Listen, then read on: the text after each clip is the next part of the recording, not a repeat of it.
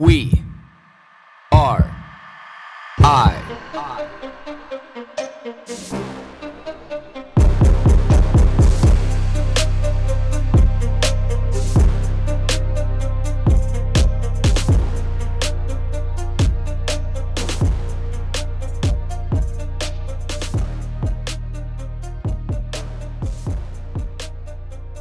I find it interesting that as far back as you can go, and I'm talking, to some of the original text, the text that is considered to probably be the oldest and, I don't know, I wouldn't say necessarily most wise, but just some of the text that we have from the beginning of printed word, all the way up to, I guess like present day.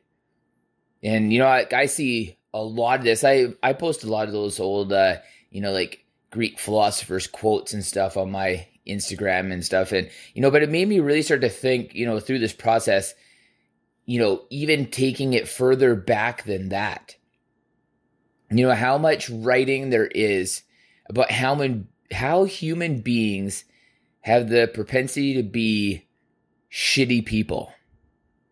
And how it seems like the standard for people, human beings, is that we have the propensity to be shitty, we have the propensity to be lazy, and then we have the propensity to be emotionally unintelligent.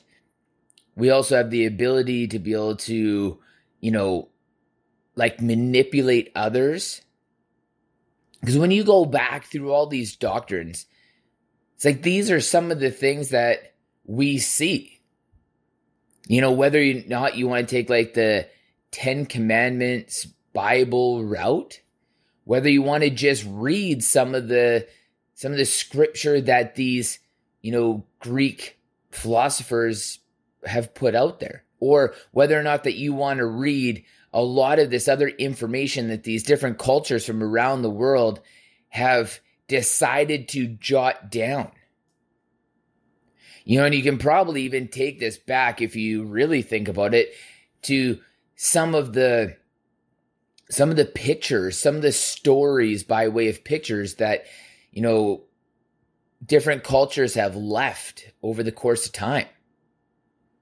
It's not that it's not there. It's not that, people haven't always been this way, but it's more along the lines of why? Like, why are people like this? Why is there always been this class of people who want to control others? Why has there always been the class of people who want to manipulate others? Why has there always been the class of people who just want to be shitty? Why have we never evolved out of that? We've evolved to lose less body hair. We've evolved to, potentially not use our appendix or have a tail or like anything along these lines. Like we've evolved at we have now a few organs in our body that don't seem to make sense. So obviously we've evolved past that, but our emotional intelligence has never really evolved.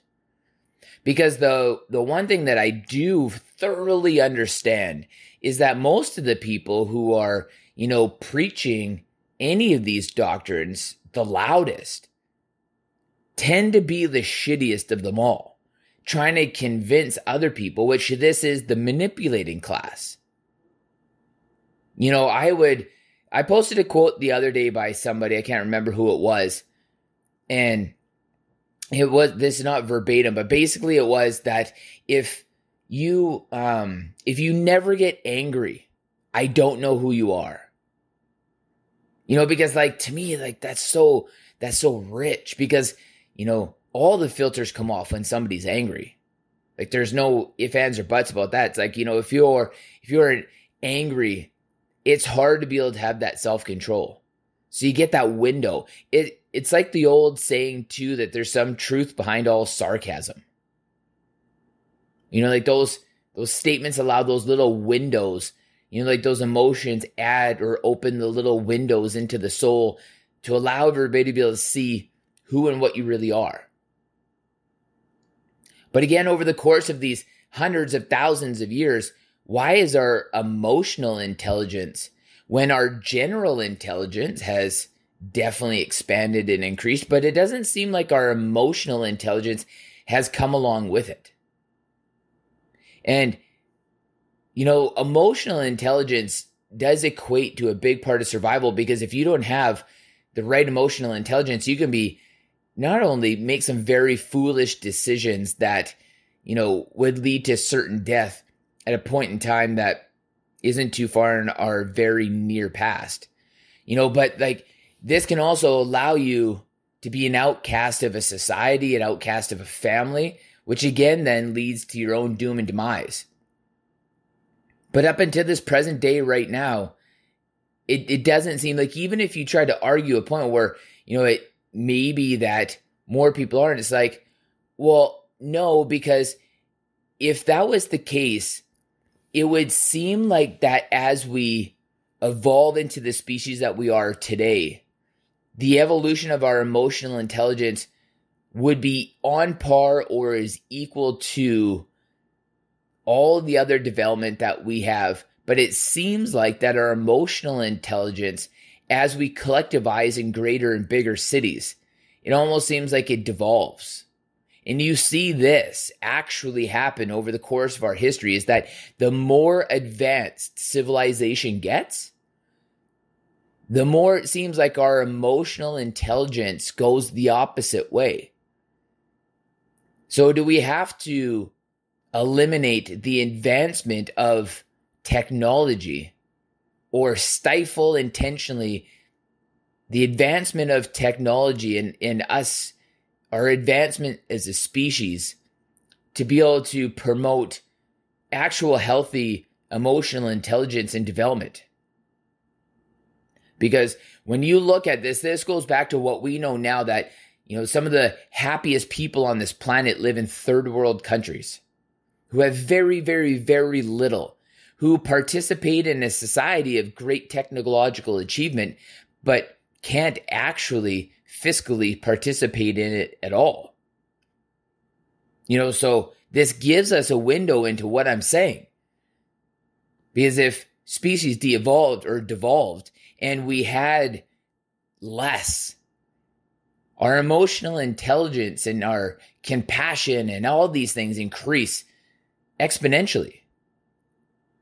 Because it goes back to what we know, that the more dependence that we have to have on one another versus the dependence on technology that disconnects us from one another, that's what makes us happy.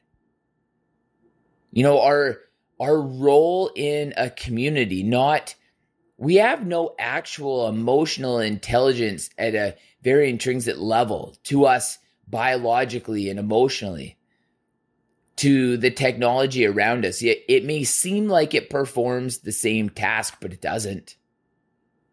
Because there's something about when an actual human being, a physical entity, an emotional entity does this for you or with you, this is what, it creates a bond.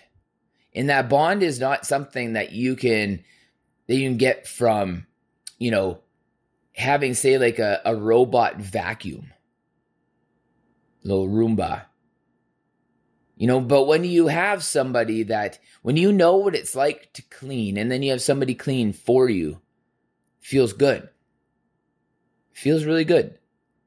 You know, when you're hungry and you have somebody provide a meal for you, feels good. But when this meal randomly gets dropped off at your house, and now, you know, we have this, you know, door delivery, and you don't even have to interact with just the person who's dropped it off, never mind the people who've made it. You know, but if you know, if you've seen the person growing the food in their garden one day, and then, you know, a month later, you see that same food on your plate, and the person standing there who grew it and prepared it for you, like that means something totally different. So it's interesting.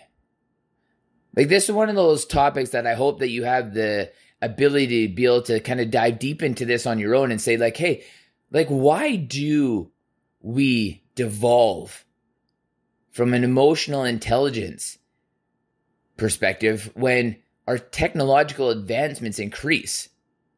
Why does it seem like human beings have never really emotionally evolved as a species?